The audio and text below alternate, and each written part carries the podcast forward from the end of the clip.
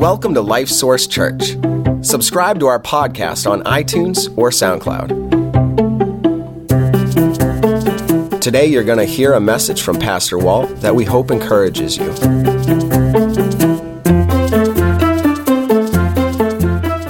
Well, imagine something with me here today, and it's going to take your imagination, okay? I want you to imagine that a foreign country has successfully invaded our country, okay? Uh, you know, uh, who could do that? Russia, China, I don't know. That's not the point. But I want you to imagine what it would be like if that had happened, successfully invaded us. And they have consolidated power. They have, in, in D.C., they have have you know taken people out of power and they've put themselves in place and it just is very clear that they now are in control and we're trying to figure out the landscape of this and how do we live our lives now and then they come to town into our town and they they they go to the schools and they get into the records at the schools and then they start choosing our children our teenage children.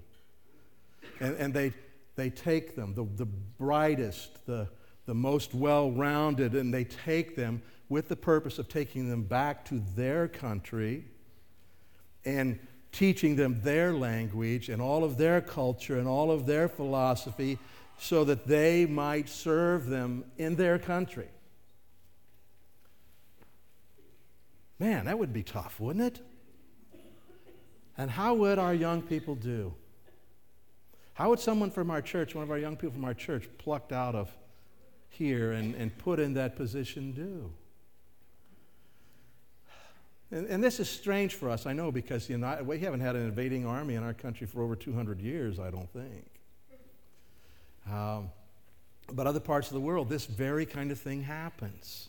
The soldiers show up one day and they take the young, young men out of the out and, and force them to serve them and fight with them.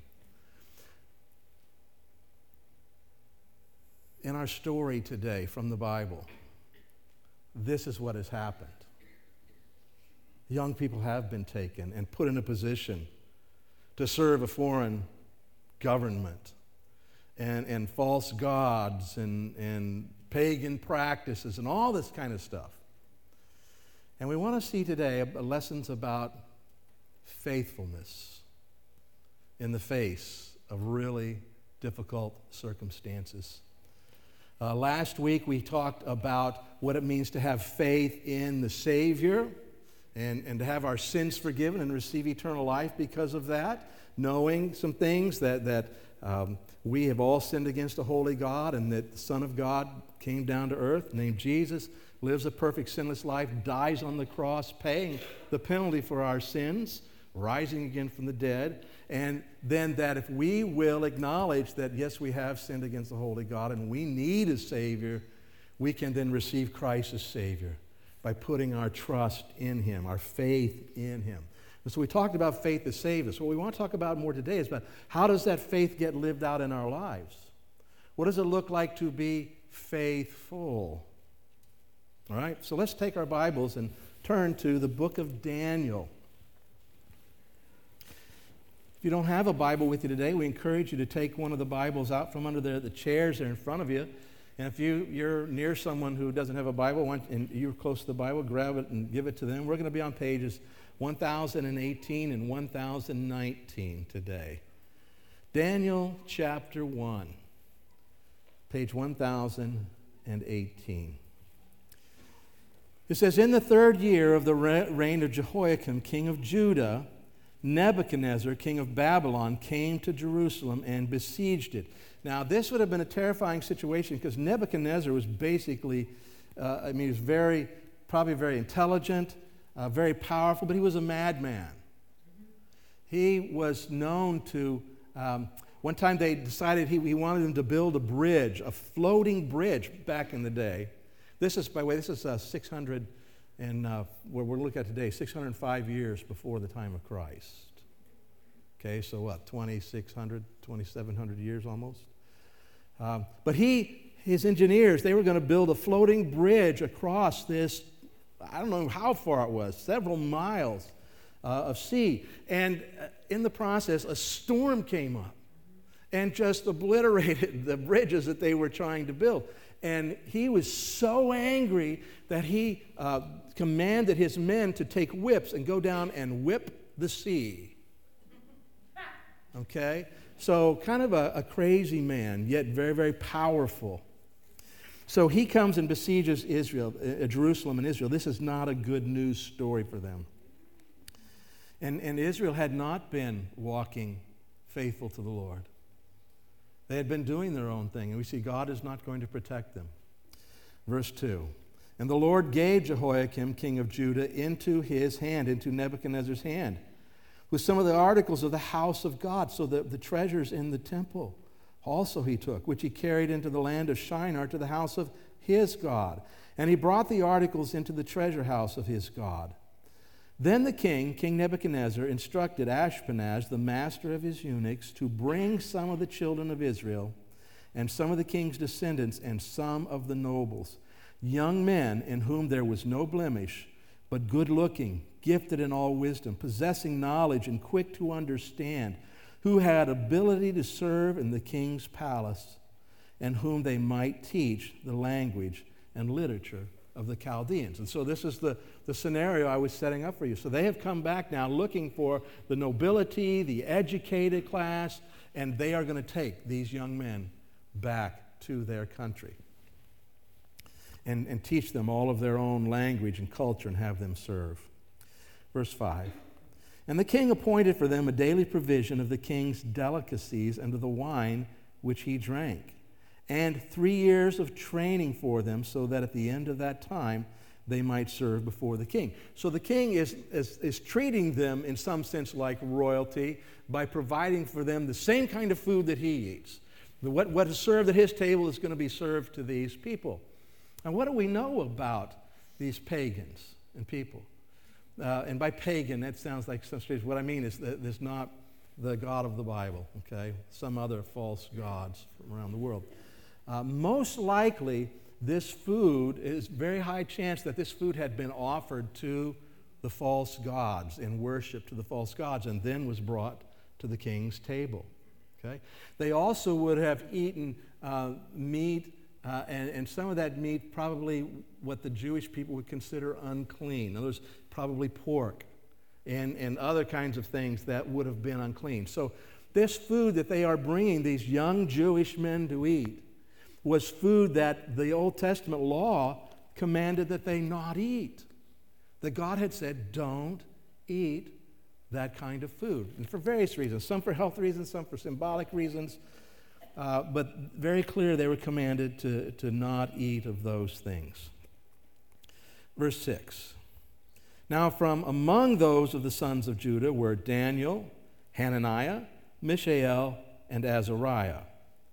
To them, the chief of the eunuchs gave names. He gave Daniel the name Belteshazzar, to Hananiah, Shadrach, to Mishael, Meshach, and to Azariah, Abednego.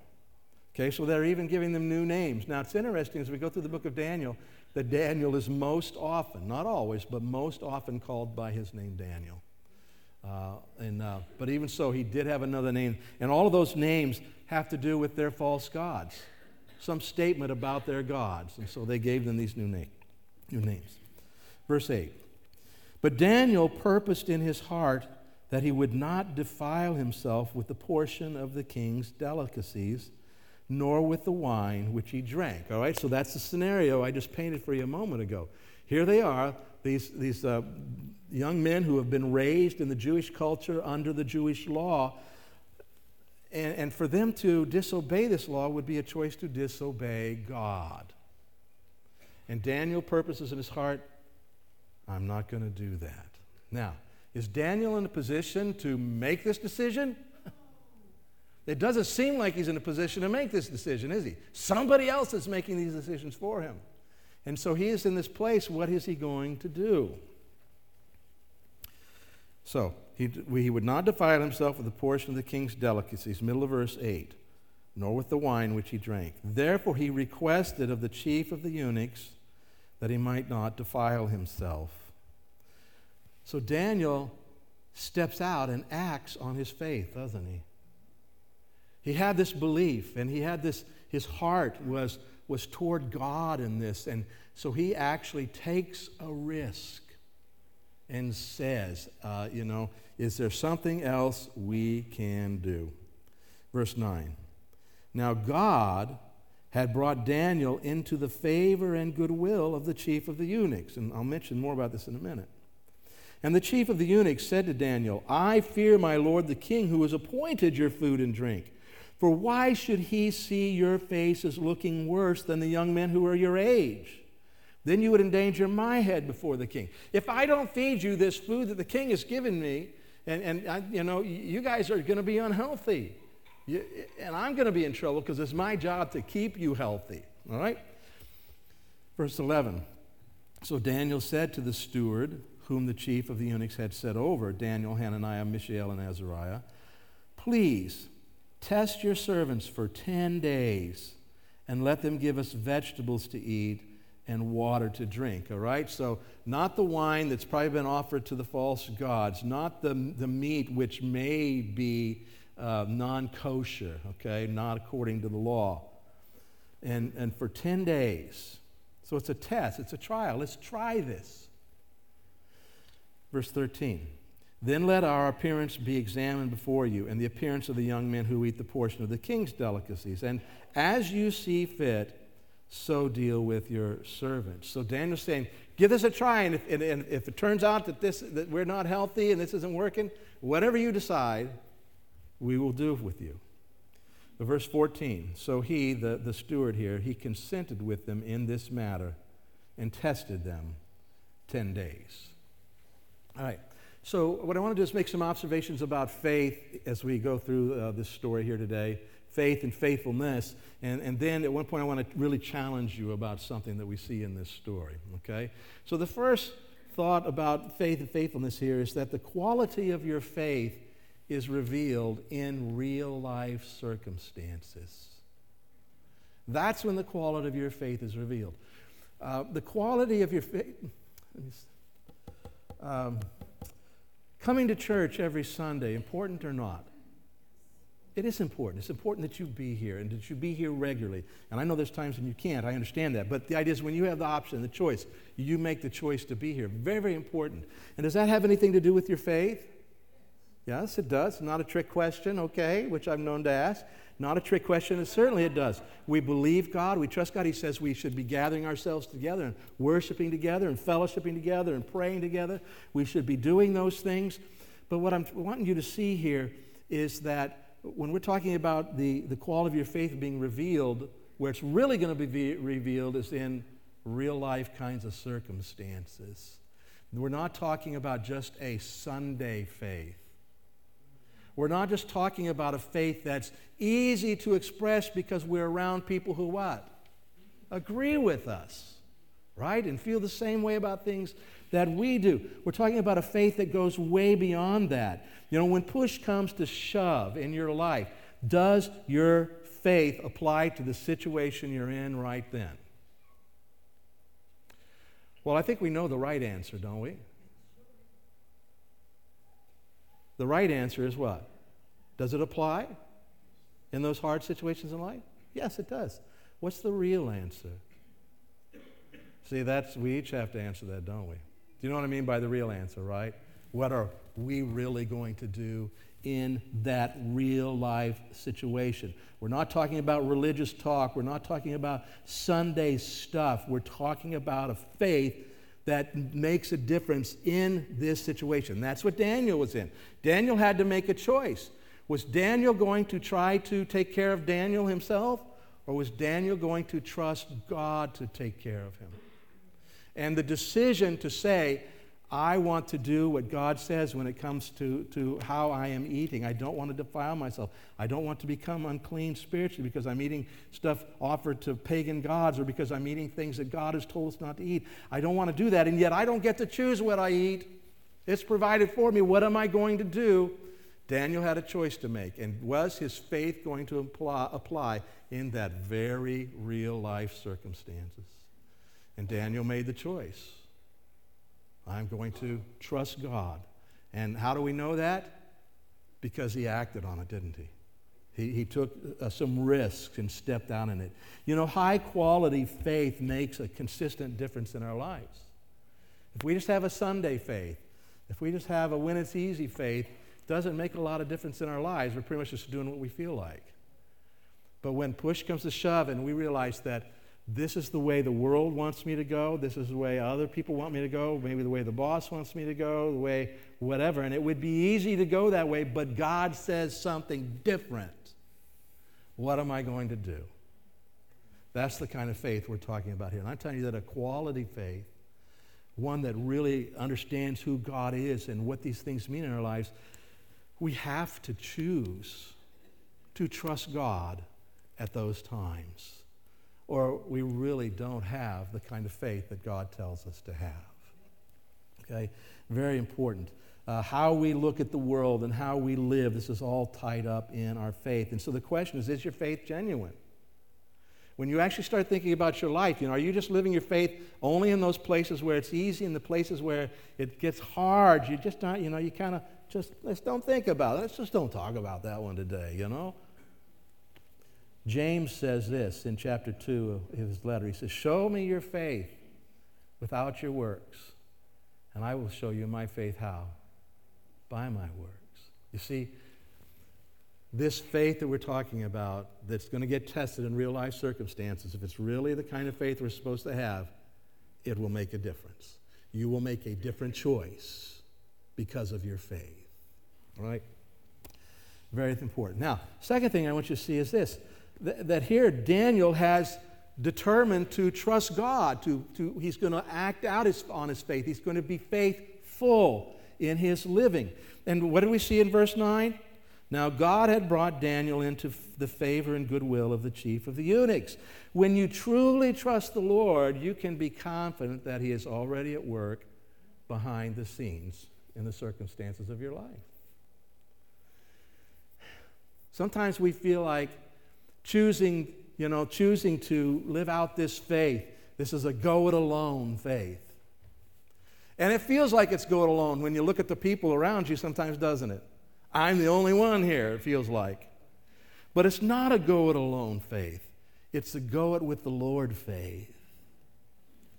And I can guarantee you, based on everything we see in the Word, that there will never be a time when God will bring you into a situation where you need to trust Him and step out in faith that God is not already at work in the circumstances around you. He is. Now, would that might make a difference in how you think about this? Here we come to this place, it's this terribly hard decision that I have to make, like Daniel. This could have been a life and death decision for him. We don't know. And so he's faced with this decision, and what's he going to do? And if he thinks that he's alone in this, how does he even make that decision?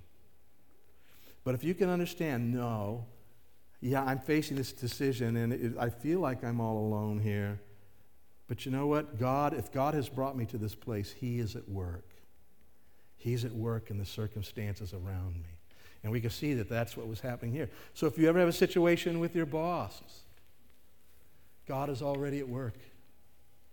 Choose to be faithful. Situation in your marriage, God is already at work. If you're seeking to trust Him, He's at work. And go on down the list of whatever problems you might be facing. So a faith decision is not a decision to go it alone, but to go it with the Lord. Uh, Psalm 23 says what? He leads me in the path of righteousness. Why? Say it. Let's read it together. For his name's sake. Ah. So whose reputation is most on the line? Yours or God's? When you and I, not being stupid, not being crazy, but when you and I, based on what God says in His Word and what is very clear then in our circumstances, if we choose to trust God, His reputation is on the line. Okay? And um, I think we can trust Him with that. You can choose to trust God. Over the years, many times I've had decisions I had to make. My wife and I've had decisions we had to make. Decisions in our finances, decisions in our relationship, decisions in how we raise our children, decisions in, and we haven't always made those perfectly by a long shot, but we have tried from sincerity of heart to be faithful. And God has shown himself real and strong over the years. He's, he will be faithful. In fact, uh, he's faithful even when we aren't. 2 Timothy chapter 2 says, if we are faithful, faithless, he remains faithful. He cannot deny himself. So if he's faithful even when we're not, how faithful will he be when we are faithful? Right? He's going to be faithful. He is going to do the things that he said in his word. He's going to keep his promises. And when you and I choose to trust God, and to, to exercise our faith and live the way that He says to live, especially when, you know, this like no way in the world this can ever work. God will move heaven and earth to be faithful to you in that circumstance. Doesn't mean you won't suffer, doesn't mean there won't be difficulties, but He will be faithful to you in those things. All right, let's go back to our story here. Verse 14, let's read it again. So he, the steward, consented with them in this matter and tested them 10 days. So he put this, this diet to the test. Verse 15, and at the end of 10 days, their features appeared better and fatter in flesh than all the young men who ate the portion of the king's delicacies. Now, let's stop there. When we think fatter, we don't think good, do we? But throughout the, uh, the Bible, uh, it uses this terminology, the fat and being fatter, as being a positive thing. It's not talking about this kind of fat. I'm sorry to tell you that. He's talking about a healthiness, not, not being drawn, right? Not having those signs of malnourishment. That's what he's talking about. Okay, so it worked, right? Verse, um, verse 16. Thus the steward took away their portion of delicacies and the wine that they were to drink and gave them vegetables. Now, I'm not sure how happy the other guys were with Daniel. now we got to eat our vegetables, right? Uh, but so the, the, the, steward said, Man, this is working so well for you. All of is going to do it. Everybody's going to eat this way.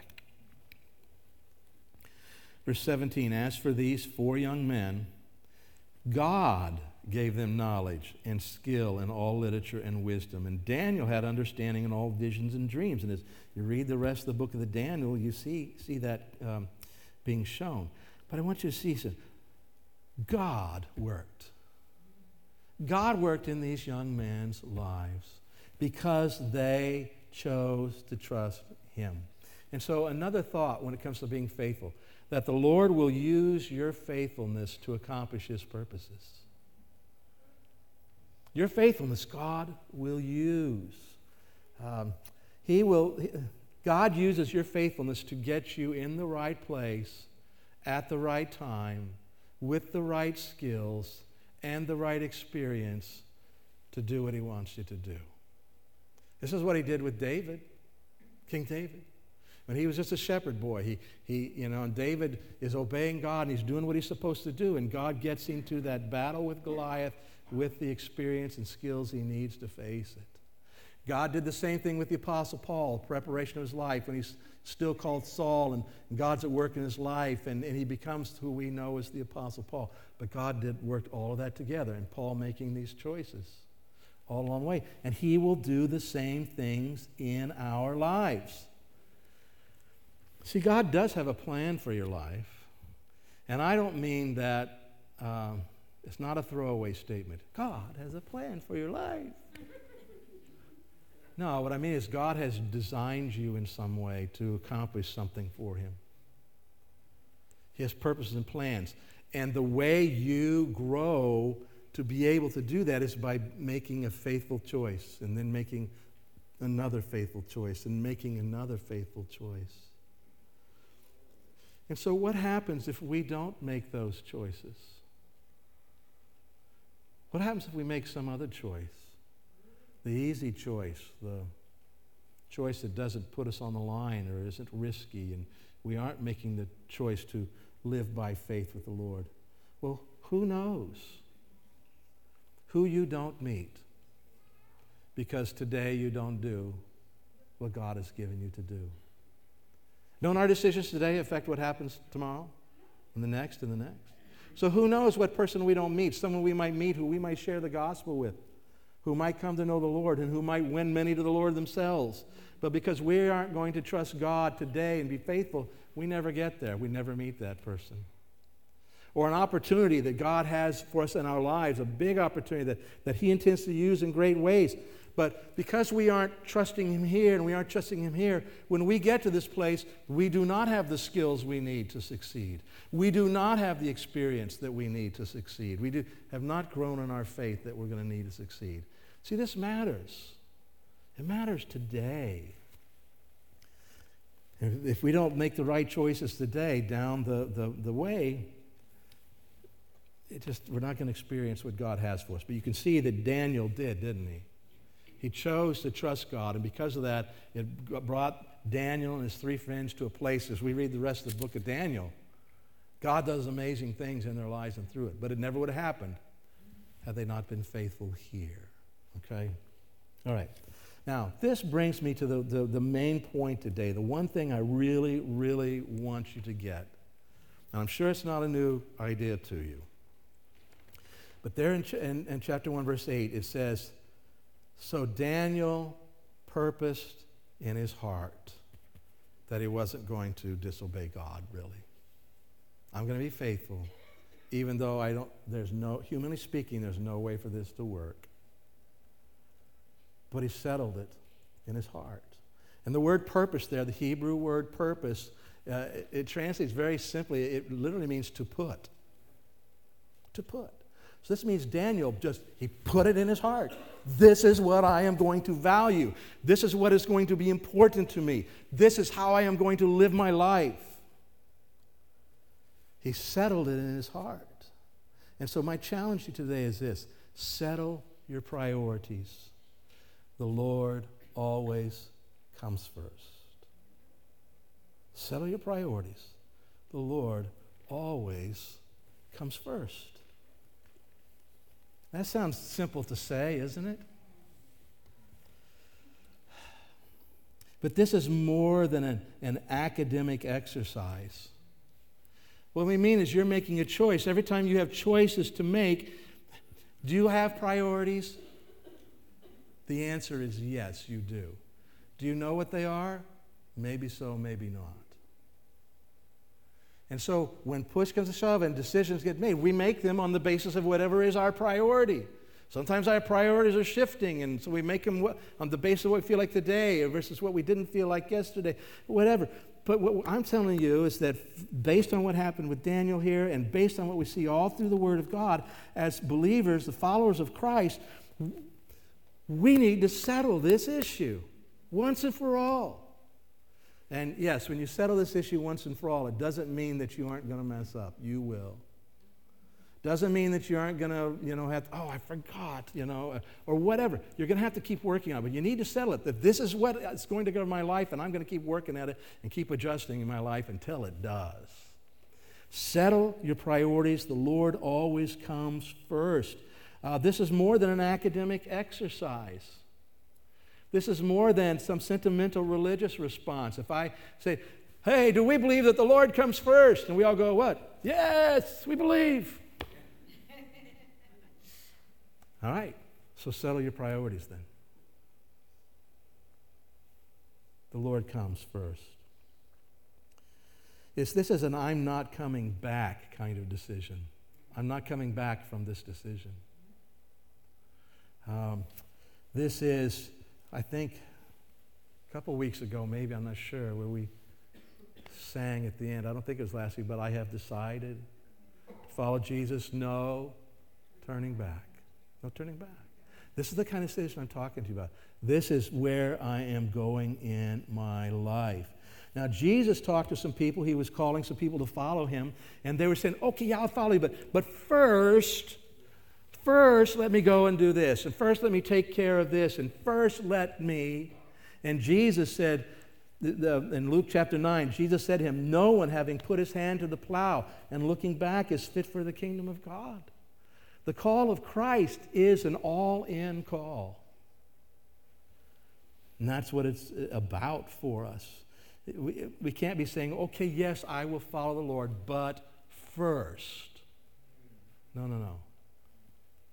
The Lord is always first. See, that's the, the, the priority that you have to settle.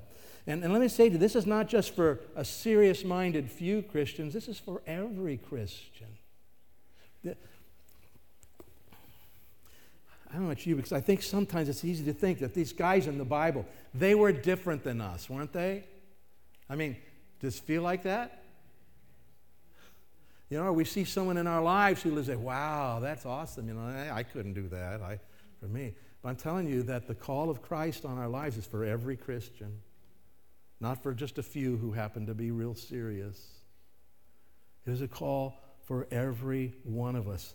Romans chapter 12, the Apostle Paul, just talking to Christians, says, I beseech you, therefore, brethren, by the mercies of God, that you present your bodies a living sacrifice to God. A living sacrifice. When someone took an animal to the, the temple to sacrifice, did the animal come back? He wasn't coming back. Now, thankfully, we don't have to get put to death. This is a living sacrifice, but it's a sacrifice we say, okay, my life is the Lord's. I'm not coming back from this. Okay? And it ends, it says, which is your reasonable service. This is not an unreasonable thing for a follower of Christ. This is a reasonable thing for a follower of Christ. Uh, Jesus in chapter 6 in the Sermon on the Mount, Matthew, he says, But seek first. Seek what? First, first the kingdom of God and his righteousness. And he's talking about physical needs, and he says that all these other things the Lord will add to you. See, because what did we say earlier? If you're choosing to step out in faith and trust God, you say, okay, I am going to seek the kingdom of God first and his righteousness. I'm seeking that first. The Lord is what? At work already behind the scenes to take care of all those other things that you're going to need. Uh, Acts chapter 20, the Apostle Paul talks about how he came to view his life. He says, But none of these things move me, nor do I count my life dear to myself, so that I may finish my race with joy in the ministry which I received from the Lord Jesus. I've settled it. The Lord is always first. Therefore, nothing else is more important. Not even my life is more important to me. You know, we don't have to live with that thought very often, do we? That this following Christ might cost my life physically. There are people all the way around the world, and in our life groups, uh, recently we've been doing a Bible study that includes testimonies for people all over the world. They don't know but what following Christ today won't require their life. It might. And that's where we need to be. Okay, that's how uh, intense this is. We really need to settle this issue. Settle your priorities. The Lord always comes first. So, what might this look like in your life? If, if, if, you put the Lord first before everything else in your life, what might it look like? What might it look like when you consider how should I start my day? What should I do in the first part of my day? And for, I don't care if the first part of your day is in the morning or the, after, the evening before, or whatever.